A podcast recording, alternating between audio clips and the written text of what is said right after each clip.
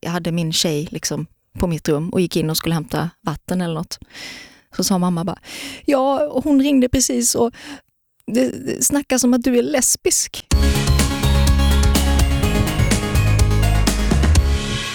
Hej Tobias! Hej Anton! Nu är vi igång! Äntligen är första avsnittet av vår nya podd Regnbågsliv här. Som namnet antyder så kommer podden handla om regnbågsfrågor, alltså hbtq-frågor. Vi kommer med oss en gäst i varje avsnitt och du som lyssnar kommer också ha en möjlighet att ställa frågor om allt möjligt regnbågsrelaterat via vår Facebook-sida. Där heter vi såklart Regnbågsliv. Och eh, får vi en fråga som passar vår gäst så kommer vi såklart ställa den. Annars får du jättegärna trycka på tummen upp och gilla vår Facebook-sida Regnbågsliv. Ska vi börja med att presentera oss själva lite kort? Absolut. Okej, jag börjar. Tobias Torvid här och jag är utbildad radiojournalist och programledare på kanalen Svensk Pop 101,9 i Stockholm. Och jag heter Anton och eh, arbetar med hbtq-frågor för en organisation. Jag är också blivande statsvetare och eh, arbetar en del med våra Pridefestivaler i Sverige. Stockholm Pride bland annat. Och eh, just det, jag och Tobias är ju ett par också. Jajamän, vi är till och med sambos. Och som jag sa tidigare så kommer vi ha med en gäst i varje avsnitt som ska hjälpa oss att belysa olika frågor inom hbtq-världen. Och vår första gäst kunde inte vara mer passande och aktuell. Idolen som nu tävlar i Melodifestivalen igen på lördag i Malmö. Halmstadstjejen Mariette är här. Och Anton, jag undrar, vad har du för förväntningar på det här avsnittet? Jag tycker att Mariette verkar vara en så sjukt intressant person, men jag vet inte jättemycket om henne, så jag hoppas att vi ska lära känna henne lite närmare. Jag ska också erkänna att jag är inte jätteinsatt i flatvärlden. Jag vet inte riktigt så här, vilka klubbar ska man gå till och så vidare. Så det hoppas jag att Mariette ska kunna vara med och eh, tipsa våra lyssnare. Verkligen, det vill jag också veta. Och jag vill också fråga henne om hennes komma ut-process. För vad jag förstår så har den inte varit helt smärtfri. Och där kan jag verkligen relatera. Jag vet inte hur du känner Anton? Ja, alltså jag läste en artikel, eller en intervju som hon var med i, där hon eh, nämnde det här, men det var ganska kort, så att jag skulle vilja gå lite mer in på djupet där och snacka om hennes process. Då tycker jag vi gör det. Här kommer hon, Mariette.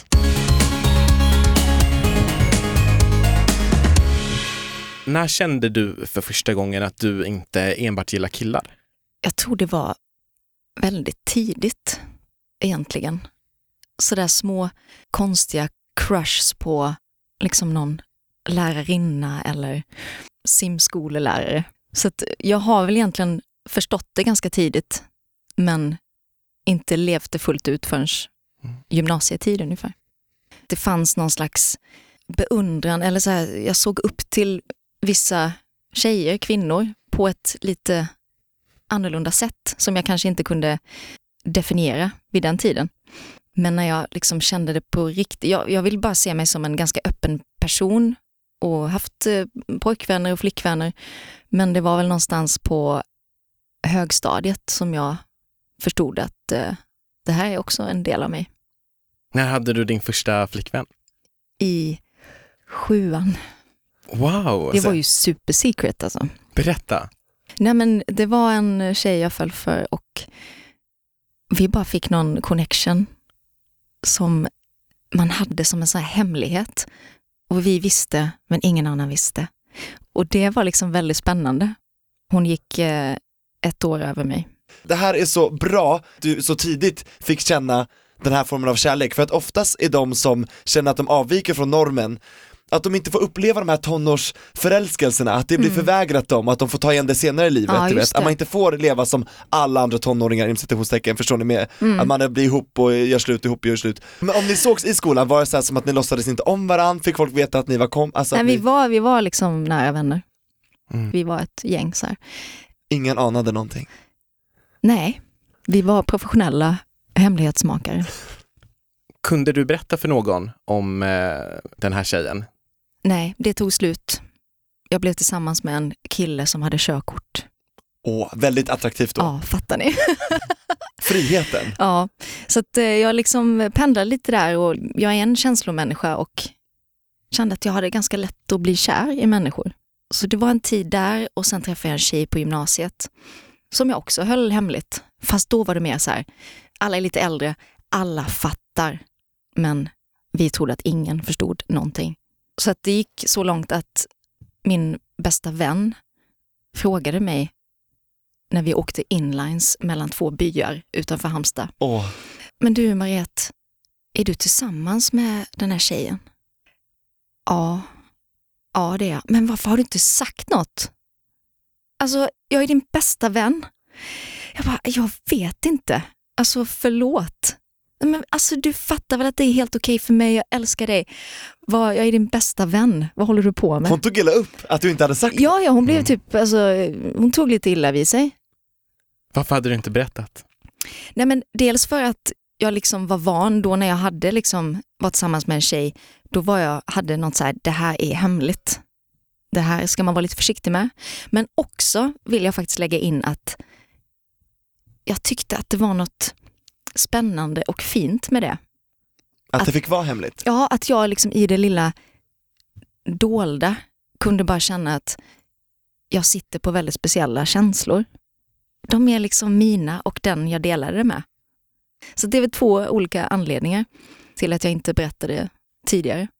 Vad var du rädd för om det skulle komma ut? Jag, jag var nog rädd för vad mina föräldrar skulle säga. För att börjar man berätta för folk så sprider sig ganska snabbt att I Harplinge? i Harplinge, bra uttal alltså. Harplinge. Så det var min rädsla att mamma och pappa skulle få reda på det och inte då av mig när jag själv hade bestämt att jag skulle berätta det. Fanns det någon rädsla där? Att de inte, eller hur tänkte du att de skulle ta? Nej, Jag, jag minns inte riktigt hur jag tänkte men jag var med, väl medveten om att de liksom inte, de har inga hbtq-friends eller, alltså de har inte varit i den världen och Harplinge är en liten by och det snackas, det är väldigt viktigt vad folk tycker och vad andra tänker. Så det var nog bara min rädsla att det skulle vara främmande för dem. Hade de sagt någon gång under din uppväxt, hade de talat nedlåtande om hbtq-människor? Har några sådana där hintar, alltså när ni kollar på filmer, var de lite besvärade om det kom något samkönat på tv eller? Nej, nej, jag tror inte det. Mest i mitt huvud bara och att jag vet vilka deras liksom, krets är och att det inte har förekommit. Sen fick ju din mamma och pappa reda på det. Av dig? Nej, inte av mig. Nu ska jag berätta. Jag vet inte om jag har berättat så här ingående innan, men eh, det var en klasskamrats mamma som ringde min mamma och sa, ja vad han nu heter, Nils eller, Nils säger att eh, Mariette är lesbisk. Och då kom jag in från mitt rum. Jag hade min tjej liksom på mitt rum och gick in och skulle hämta vatten eller något. Så sa mamma bara, ja hon ringde precis och det, det snackas om att du är lesbisk. Och liksom med gråten i halsen och jag bara, ja alltså jag är ju tillsammans med henne, förlåt att du fick höra det av någon annan men så är det ju. Och liksom hon var helt förstörd. Och jag bara, vänta nu, vad händer? Jag är 17, 18 kanske. Jag förstod inte varför hon stod med gråten i halsen, liksom. För att jag tycker om någon. Det var för mig helt, fastän jag då hade haft de här rädslorna, hur ska de reagera, mina föräldrar? Men eh, jag- jag stod som ett frågetecken. Jag såg det utifrån på något sätt. Bara, här står min mamma och påstår att någon har sagt till henne att jag är lesbisk och ja, jag har en tjej. Men jag, jag förstod liksom inte. Kan du ta oss igenom den tiden efter det här Mm. med dina föräldrar? Hur relationen utvecklades? Ja, och det är klart att eh, pappa fick ju reda på det också. Hur då? Ehm, det minns jag inte, det måste varit eh, mamma som sa det. Och, och han blev också helt förstörd. Men han reagerade på ett annat sätt. Han, blev, eh, han gick inåt, pratade nästan inte med mig. Ja, men det var tungt i faktiskt eh, nästan två år, om jag minns rätt. Oj! Du tänkte inte så här jävla Nils?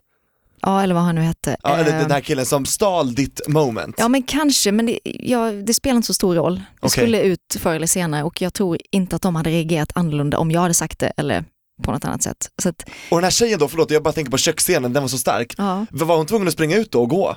Nej men det var Eh. liksom i, jag hade ett rum i garaget liksom. Oh, Så att hon var safe. vilken rockstar! hon var safe i bunkern. Vad sjukt, tänk att jag berättar allt det här för er. Men tack för att du gör det.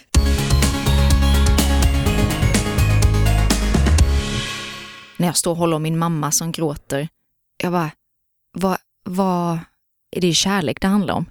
Du måste förstå att jag är samma människa som jag var för två veckor sedan. Mamma sa till mig i den här gråtande kramen att vad har vi gjort för fel? Och den, den var jävligt tung. Men jag kände också då att ni fattar ju ingenting. Alltså jag kände mig 20 år äldre än min mamma och pappa. För att jag bara, ni vet ju inget om livet. Ni vet ju ingenting om vad kärlek är för någonting. Jag vet mer än vad ni vet. Det låter ju nästan som att du fick vara där för dina föräldrar när det var du som kom ut. Ja, jag fick liksom trösta min mamma och säga att det kommer bli bra. Och folk runt omkring mig, liksom jag fick så mycket positiva reaktioner när jag kom ut, av, även av mina föräldrars vänner. Som sa, ja men det är väl ingenting.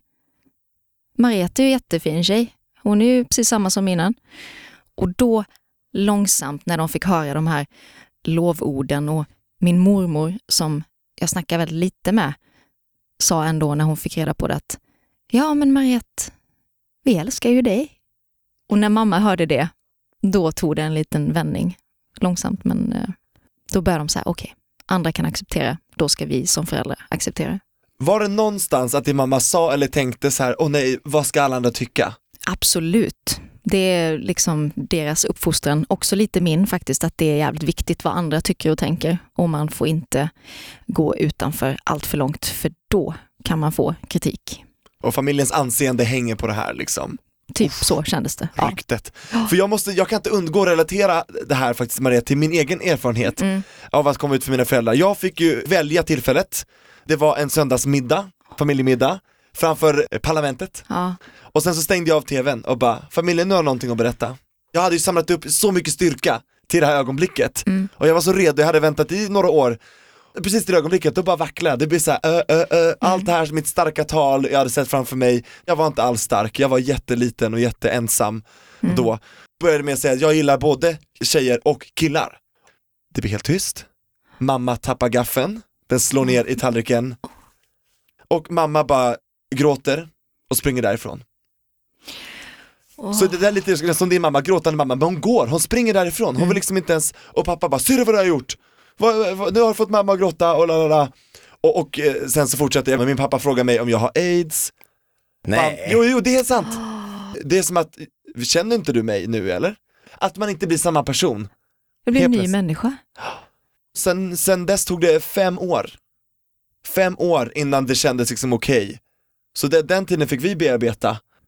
Nej men jag blir, jag blir liksom berörd av din berättelse. Eh, jag tror det finns väldigt många sådana här starka, eh, när man berättar för nära och kära vad man, vad man känner.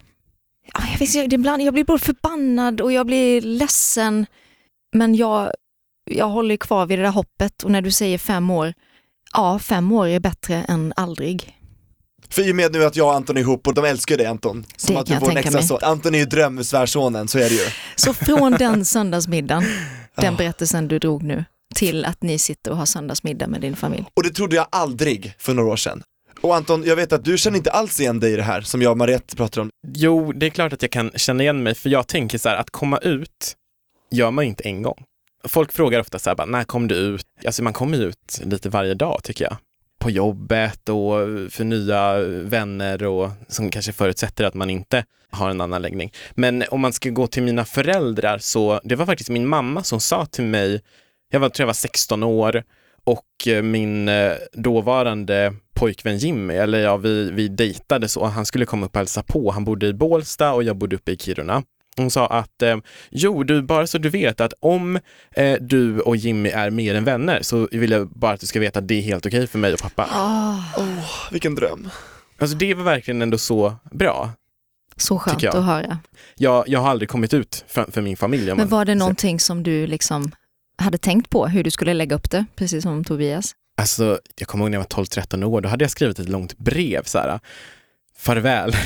jag har, jag har alltså inte, inte så att jag ska eh, ta livet av mig, men att jag ska Rymma. Rymma typ så här, bara, jag har flyttat utomlands.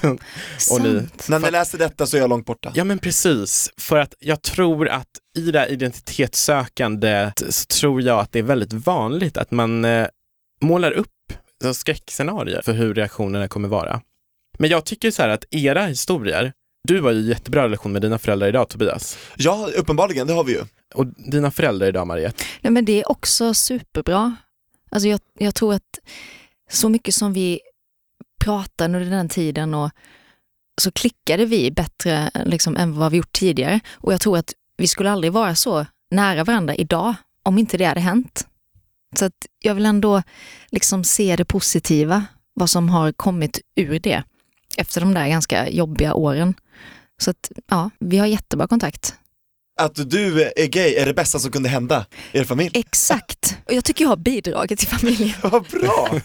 Ja. Att det har gått från det här förtvivlan och, och gråten till den här fina relationen. Och det tycker jag är väldigt alltså, hoppfullt ändå.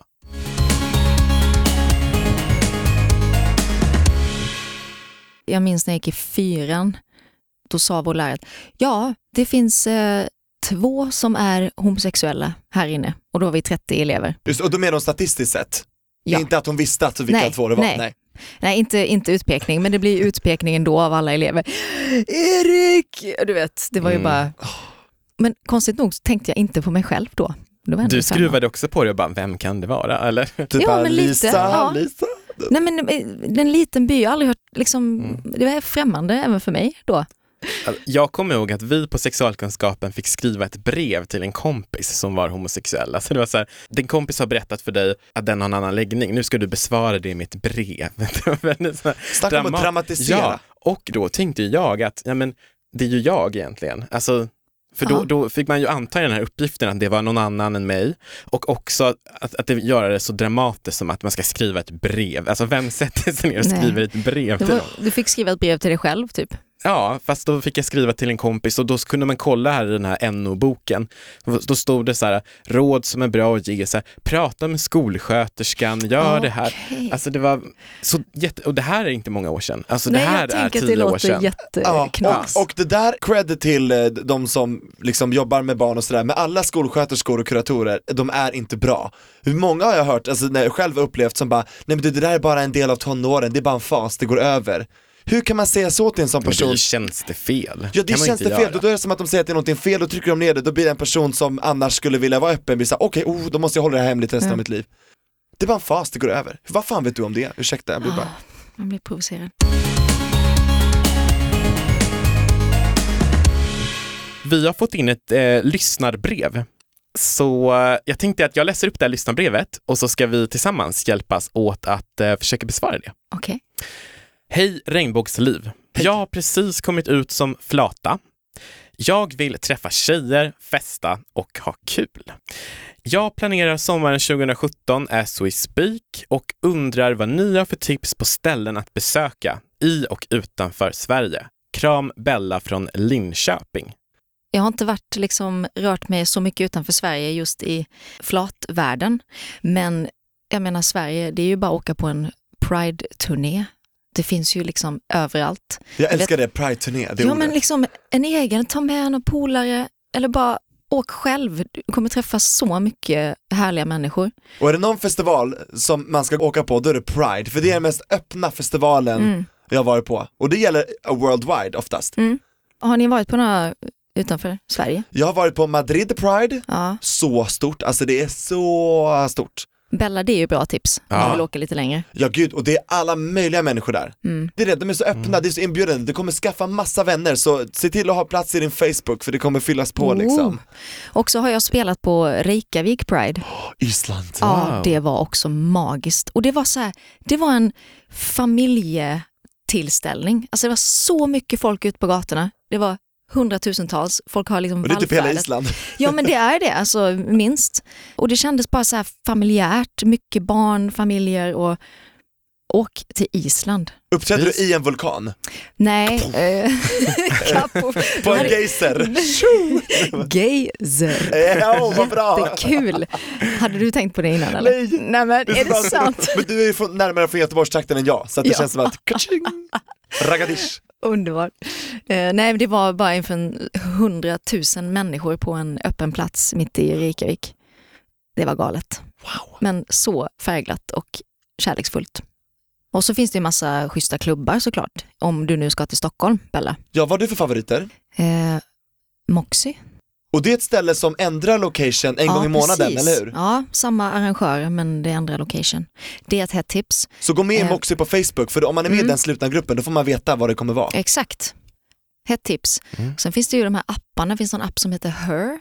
Det är en app där tjejer träffar tjejer helt enkelt. Som, ja, en, typ som Tinder. som en Tinder fast för gay girls. Exakt, En grinder for ja, the gay girls. ja men precis. Och en eh, nystartad app som en, faktiskt en vän har skapat som heter Lesbi Social. Finns allt. Ja. Finns Allt. något för alla. Det är ju Ja. det som är så skönt Ja. ändå. Så att du som lyssnar och känner dig sugen, nu vet du apparna som gäller. Så att säga. Men då rekommenderar vi alltså till Bella, gör din egen Pride-turné. Vi sa väl så? Och speciellt Ja. Reykjavik. Ja, och vad sa du, Madrid? Madrid Pride, absolut, perfekto. Det finns ju annat eh, som man kan eh, kolla och lyssna på här också ju. Det är ju mellotider. Ja. Ja, Mariette nu ska du iväg till Malmö. Ja, det ska jag. Det är ju extremt eh, nervöst. För du har ju varit med förut för två år sedan, då Ja. kom du ju trea Exakt. med Don't Stop Believing. Är det här också liksom en pampig låt? Eller är det mer Mäktig, mer, alltså. nedskalad? Eller? Ja, men den, den är pampig och mäktig Mm. fast den är liksom poppigare. Den har inte den mystiken kanske Nej. som Don't Stop Believing hade utan den är, det är en ganska rak eh, poplåt som jag tycker är jäkligt bra. Tänk att få åka till Ukraina Mariette Ja, men galet alltså. Där har ju regnbågskampen inte kommit lika långt. Nej, långt ifrån lika långt va? Ja. Om du vinner nu, vilket vi hoppas, kommer du göra då som Loreen gjorde när hon var i Baku, Azerbajdzjan, besöka massa föreningar och typ så här stå upp för, i det landet, väldigt kontroversiella grejer, men som vi, som är liberalt typ. Absolut skulle jag göra det.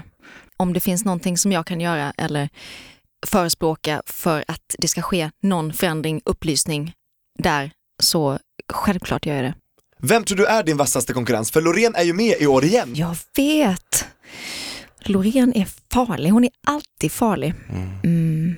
Snygg är hon också. Ja, det är med. hon. Ja men kom igen. Ace Wilder brukar också alltid vara farlig alltså. Mm. Bra låtar. Och hon har kommit tvåa. Ja, Hon har silverpeng, du har en bronspeng. mm, exakt. Mm. Tack Mariette för att du har varit med oss här Tack och själva. tjötat. Fy vad vi har tjötat. Så Ja, mysigt. Gött häng och gött snack. Mycket bra. Du är välkommen tillbaka. Tack. Kommer ni till Malmö? Jag kommer till Malmö. Jag kommer till Globen och där hoppas jag att se dig. Globen? Nej, Friends Arena. Ja, vi, Globen. vi, vi har vuxit ifrån Globen. Jag, jag står i Globen. Anton står på ishockeymatch. Nej, men vi ses i Friends Arena får vi hoppas då allihopa. Men i Malmö, då efterfestar vi. Nu kör vi alltså. Lätt. Mm. Håll koll på våra sociala medier för jag kommer lägga upp på stories där Ja. alltså. Kan tänka mig det. Jag tänkte vara före alla skvallertidningar här, för de kommer säkert ringa ner den här veckan och bara, är du i en relation idag? Hur skulle du svara på den frågan? Ja. Du är det? Ja. Härligt. ja. Tack och förlåt för allt Mariette. Tack och förlåt. Puss och kram.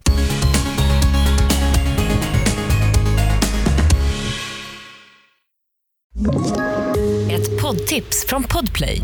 I fallen jag aldrig glömmer djupdyker Hasse Aro i arbetet bakom några av Sveriges mest uppseendeväckande brottsutredningar.